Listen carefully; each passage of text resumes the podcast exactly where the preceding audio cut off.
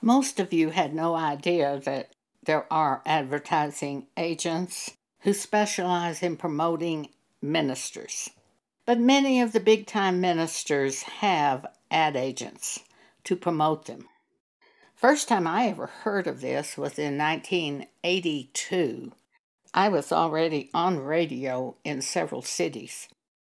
Robert Tilton, who was pastor at Word of Faith, came to me and said, Joan, you need to contact Michael Ellison Advertising Agency and sign with him as a client. And Bob said he can do you lots of good. That's the first time I'd ever heard of an advertising agency.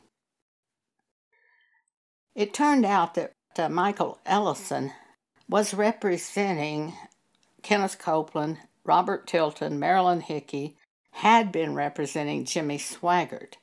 Billy Graham had his own advertising agent. I learned that many of the big time radio television ministers have ad agents. The ad agent will say the thing that they do is book them on radio and television, which sounds reasonable. But that is not really what they do.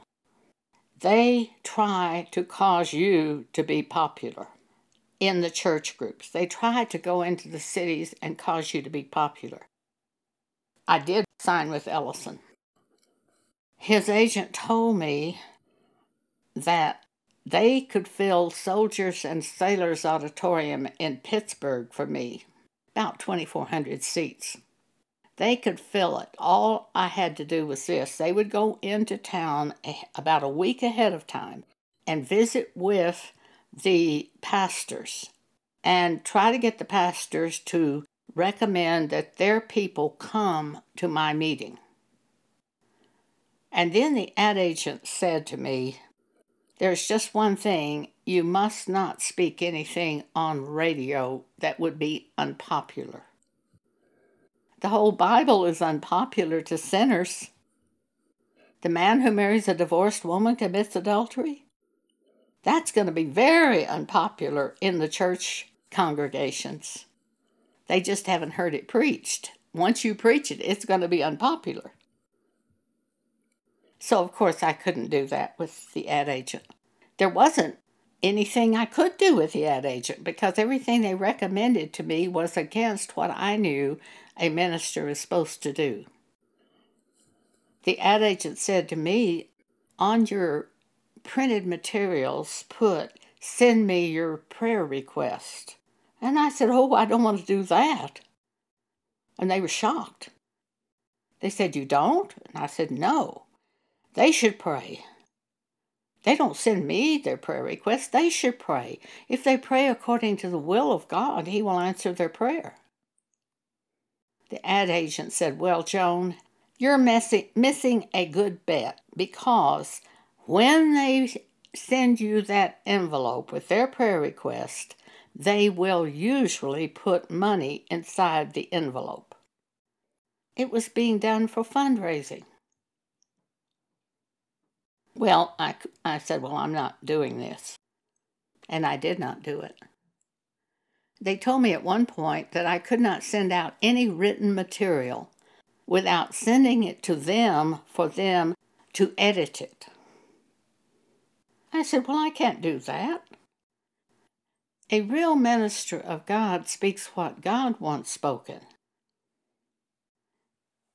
Around 1982, God showed me that the time has come that judgment must begin at the house of God. And He showed me sins being committed by various big time ministers.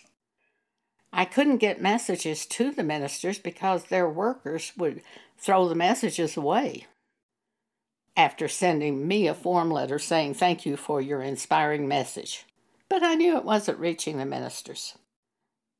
God showed me a scripture Alexander the coppersmith did me much evil, beware of him. And I knew by that scripture it was totally proper to name these ministers by name on radio and tell what they had done. That way they would get the message. Their own followers would see they got the message. So I did that. and I presented judgment messages on radio, naming the minister by name, telling what he had done. Hate mail poured into our office. Hate mail from their followers poured into our office. I went to Seattle to have a meeting for the radio audience, and outside the door of the meeting room was the radio station manager. He had always been very friendly to me, but this time he looked rather stern. As I approached him, he said to me, Joan, you have many wonderful messages. Just speak those messages. If you keep speaking these judgment messages, I don't know what's going to happen to you. We might have to put you off the air. The Holy Spirit rose up in me and spoke these words through me George, if I don't speak the message that I believe to be from God, then I don't have a message and I may as well be off the air. A minister of God, a true minister of God, receives messages from God to speak to you. We don't just decide what we're going to speak. We hear from God to speak certain subjects. And even as I'm speaking certain subjects, the Holy Spirit will rise up in me to remind me of something else, and I speak that. We speak by the Spirit of God, a real minister. The other ministers who aren't really appointed by God, who have put themselves into the ministry, they're going to find clever stories to tell you to make you laugh and to entertain you and cause you to enjoy the service. We are going to speak by the Spirit of God, and for some who are disobedient, it will prick your heart. For others who are obedient and are grieving over the sins of the world, it will be like a cool glass of water. But we speak what we hear from God. So if we don't speak that day the message which we believe God wants spoken, then we may as well not speak. Well, the ad agents only kept me about three or four months when basically I couldn't do anything that they said to do. And then they contacted me and said, Joan, we're going to have to eliminate some of our clients. And unfortunately, you are one of the clients that we are going to eliminate. I thought I'd failed. I knew it was big time. I thought I'd failed. God gave me the following scripture Matthew 4, start at verse 8. The devil taketh him, Jesus, up into an exceeding high mountain, and showed him all the kingdoms of the world and the glory of them and said unto Jesus, All these things will I give thee, if thou wilt fall down and worship me. Obey me. Do what I say, and I will cause this to happen for you. Then Jesus saith unto him, Get thee hence, Satan, for it is written, Thou shalt worship the Lord thy God, and him only shalt thou serve. So, what had happened is the agency got rid of me because I wouldn't obey them. I couldn't obey them. It was wrong. What they wanted me to do was against God. It was against what I read in the New Testament Bible. It was against what we should be doing as ministers of God. It's exactly this temptation, though. We'll fill this auditorium for you. All you have to do is don't say anything that offends anyone. Send out writings, but let send them to us first so we can edit them. You can't do that. And then to get people to turn to you in prayer, how vile that is. Each of us pray according to the will of God. The effectual, fervent prayer of a righteous man availeth much.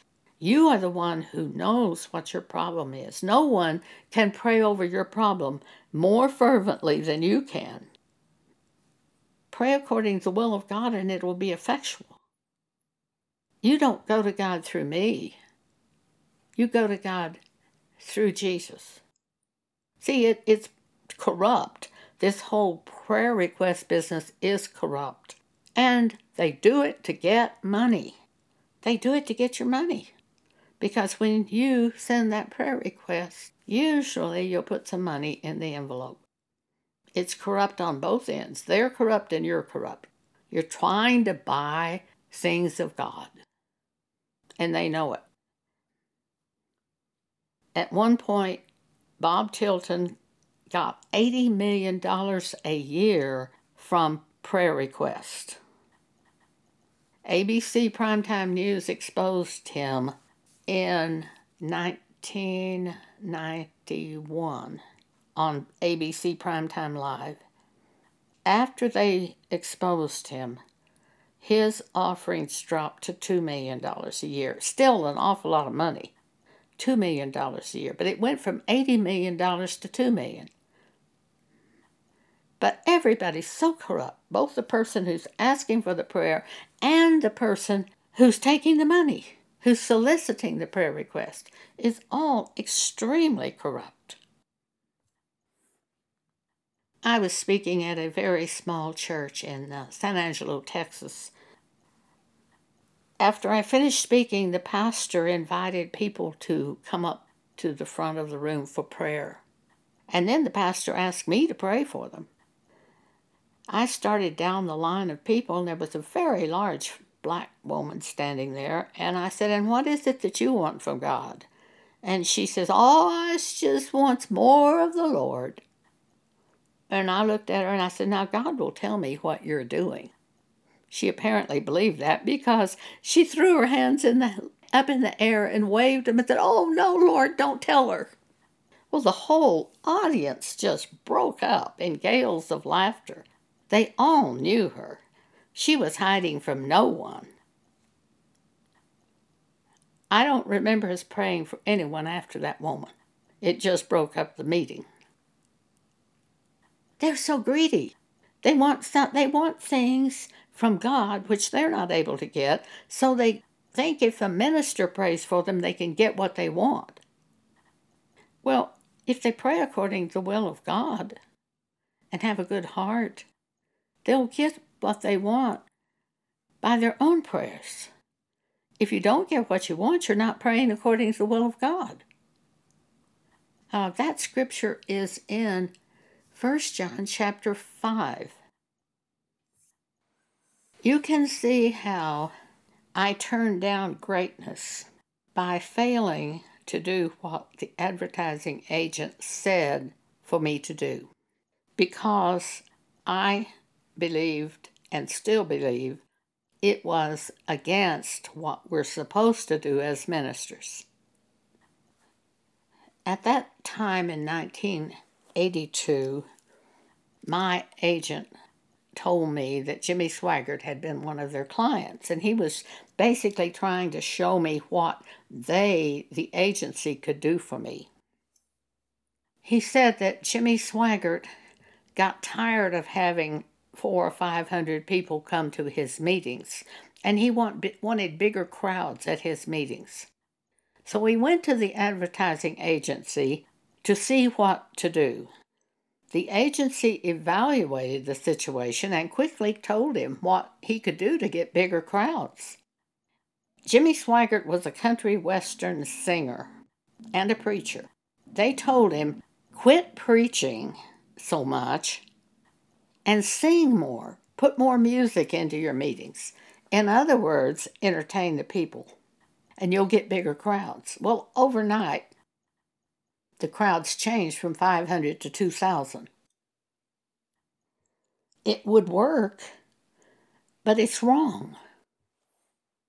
Now, ministers do it all the time. They put big choirs, orchestras, they do all kinds of things to entertain the people at church to make them feel righteous, to make them feel good about themselves.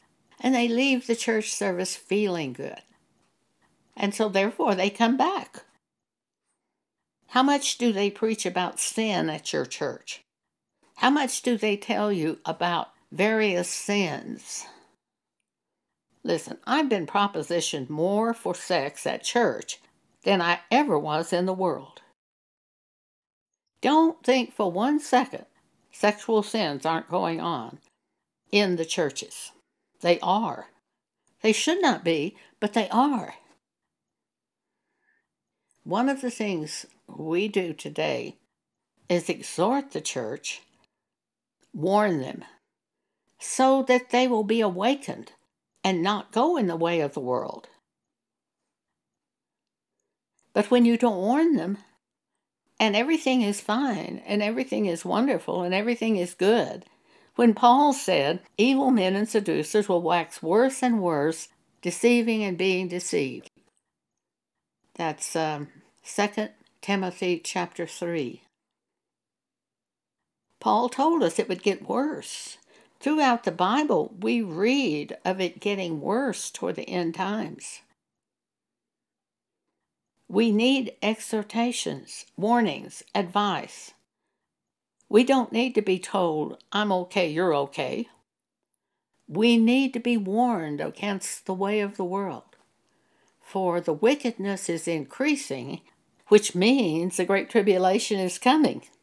Because as the wickedness increases, that's the sign of the coming of Jesus. And the coming of Jesus brings the wrath of God upon the world and the churches who are disobedient to the Word of God. But Swaggart cut back on preaching and entertained the people and got big audiences. He got what he wanted.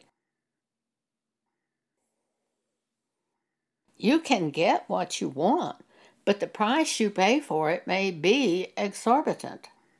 What doth it profit a man if he gain the whole world and lose his own soul? What does it profit a man if he gain the whole world and lose his own soul? I wonder about these people. Oh, they'll say, I've spoke to 400,000 people in Pakistan. I spoke to such and such. I've been all over the world. I preached the gospel. Matthew chapter 23, speaking to the scribes and Pharisees, Jesus said, verse 15 Woe unto you, scribes and Pharisees, hypocrites! For ye compass sea and land to make one proselyte. And when he is made, ye make him twofold more the child of hell than yourselves. You can obtain greatness in almost any field pertaining to this life secular jobs, ministry, but at what cost?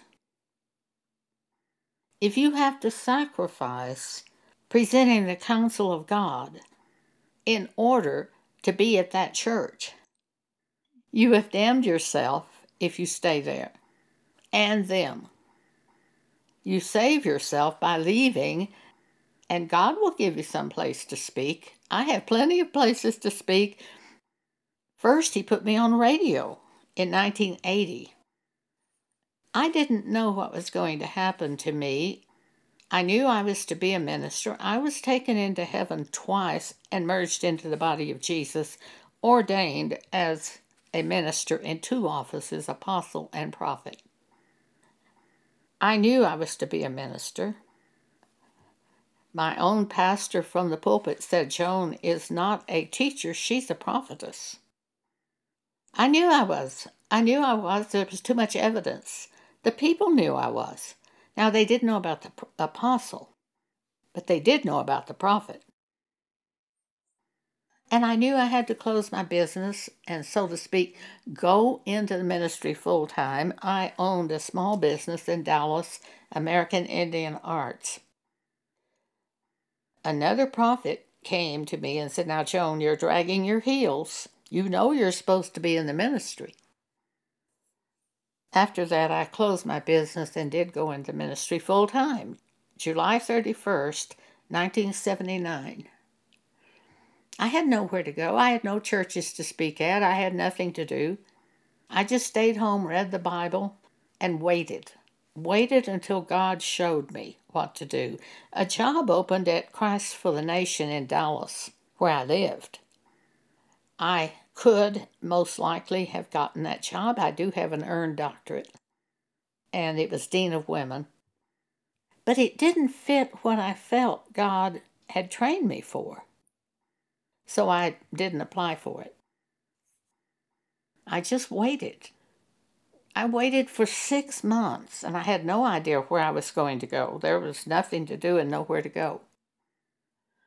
On the night of January 10th, 1980, I was asleep and a very loud trumpet like voice, which I now believe to have been a voice of an angel, spoke into my ear Hartford, Seattle, KWJS. I jumped straight out of bed. Immediately, I wrote KWJS on a notepad. It seemed to me it was call letters to either radio or television. I looked it up and found it was a radio station. And I said to God, Are you showing me to go on radio? I wouldn't know how to do that. And immediately the Holy Spirit brought to my mind call the radio station manager. So that morning, I called the radio station manager and I said, God might be showing me to go on radio. How would you do that? And he said, Make an audition tape 29 and a half minutes long, and if you fit our programming, we will offer you a contract. As soon as I hung up the phone, I got my tape recorder and my kitchen timer and made a audition tape 29 and a half minutes long, took it to the post office that same morning, put it in the mail, sent it to the radio station manager of KWJS, and within five days I was broadcasting exhortations for the church on radio station KWJS. See, God has a place for you to speak the message of God. He has a place for you if you're called by Jesus to do it. Now, many are not called. They just want to do it. One woman came to me at church one time and said, I want to do what you do. And I said, You do? I couldn't imagine such. I'd never thought of doing what I was doing. A lot of people want to do this, they want to do ministry work. And some have natural talents in performance such as Kenneth Copeland. And they come into the ministry by fleshly means. Kenneth Copeland said he, when he decided to become a minister, he shut himself up in his garage and for two weeks memorized Kenneth Hagin's teachings. That's not the way you go into a ministry, if it's a godly way. That's a fleshly way. Marilyn Hickey said her best friend came to her when she started out and said, Marilyn, you're the most boring teacher I've ever heard. So she got someone in acting to her. That is not the way you become a minister. I have so many communications from men who say they are pastors. When I have a little experience talking with them, I find they're probably not even born again. One man came to my house one time as a bug exterminator and began talking to me about being a minister of God. And I said, "How did you how did God come tell you you were a minister? How did he show you?" He couldn't answer me.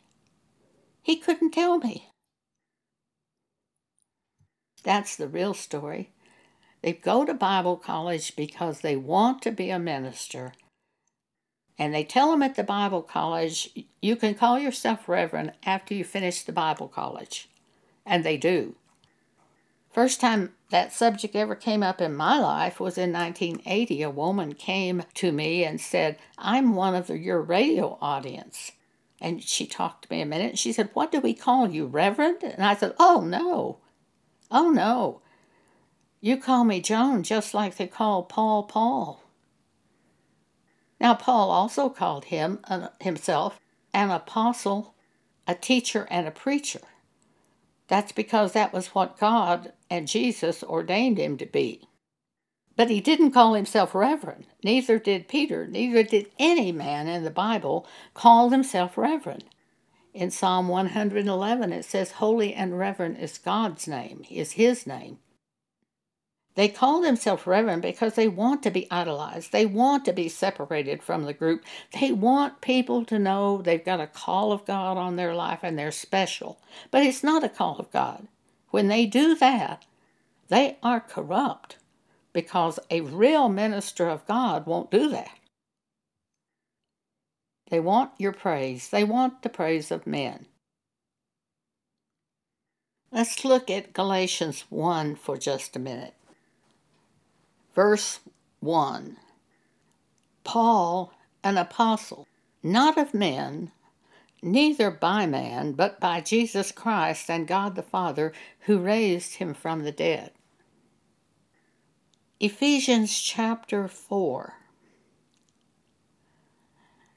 After Jesus, Jesus arose, after the crucifixion and the resurrection, he gave gifts unto men verse 11 And he gave some apostles, and some prophets, and some evangelists, and some pastors and teachers, for the perfecting of the saints, for the work of the ministry, for the edifying of the body of Christ. The gifts of the ministers were given to the church for their own benefit, for the church's benefit some apostles, some prophets, some evangelists, some pastors, and some teachers for the work of the ministry. Some Antichrist uh, teachers had come into the church at Galatia.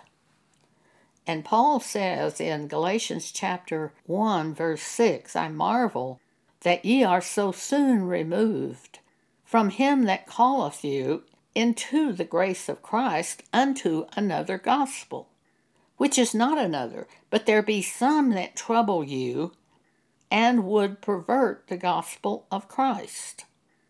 But though we or an angel from heaven preach any other gospel unto you than that which we have preached unto you, let him be accursed. They had no New Testament Bibles in the time Paul spoke to the Galatian church. They had the teachings of Paul, which he had taught to them face to face, and some of the teachings he had written to the churches on parchments. And they passed these parchments r- around from church to church. But some came in to the church at Galatia and spoke another gospel, which he says isn't another. There's only one gospel, it's the gospel of Christ. But they came in teaching perverse things. And these Galatians began, the church at Galatia began following these perverse teachings, and Paul's trying to straighten it out. And he says in verse 8, But though we or an angel from heaven preach any other gospel unto you than that which we have preached unto you, let him be accursed. As we said before, so say I now again. If any man preach any other gospel unto you than that ye have received, let him be accursed. What is the gospel? It's the truth from God for the New Testament church. The man who marries a divorced woman commits adultery is the gospel. Matthew chapter 5 verse 32. The instructions for the church that are given in the New Testament Bible are the rules for the church. That's the gospel of Christ, God's story to the church. If they come in telling a divorced woman she can remarry, when Paul says if she remarries, she commits she'll be called an adulteress. Romans chapter 7 verse 1 through 3. 1 Corinthians 7 verse 39, same thing. Let not the wife Depart from her husband, but and if she depart, let her remain unmarried. If you're going to leave your husband, make up your mind. You have to remain unmarried or be reconciled with your husband. That is 1 Corinthians 7, verse 10 and 11. This, this is the gospel of Christ. The gospel of Christ, 1 Corinthians 6, at the time of sexual intercourse, the two people become one flesh. Therefore, if you have sex, even with a prostitute, you become one flesh. Flee fornication. Every sin that a man doeth is without the body, but he that committeth fornication sinneth against his own body. 1 Corinthians 6. It's approximately verse 15 through 18. That's the gospel of Christ. Paul says, As we said before, so say I now again. If any man preach any other gospel other than the gospel of Christ, let him be accursed. Let him be damned. For that's what's going to happen to them when they teach you something that's opposite from what is written in the New Testament Bible. So you must not stay with those people. You have to leave those churches where they're teaching opposite to the Bible. There are many of us who have left churches because they were teaching things opposite to the Bible. If you stay there, you'll condemn yourself for not leaving because you will not have the love of the truth that you may be saved. 2 Thessalonians chapter 2 verses 10 through 12. We'll look at that. And with all deceivableness of unrighteousness in them that perish, because they received not the love of the truth, that they might be saved. And for this cause God shall send them strong delusion, that they should believe a lie, that they all might be damned who believed not the truth, but had pleasure in unrighteousness. There's a great deal of pleasure in going to a church. You feel like you belong. You go to dinners, you have social events. Your friends are there. To have to leave that church because they're preaching something opposite to the Bible means you have to give up your whole life. Some of us did that. We gave up our life because they were preaching something opposite to what we read in the Bible. If you stay there, you're going to be damned. If you know that they're doing wrong and preaching things wrong, it's opposite to the Bible, you damn yourself by staying there. You can't do it. Galatians chapter 1 again, verse 10, Paul says, For do I now persuade men or God? Or do I seek to please men? For if I yet pleased men, I should not be the servant of Christ. But I certify unto you, brethren, that the gospel which was preached of me is not after men. For I neither received it of man, neither was I taught it, but by the revelation of Jesus Christ.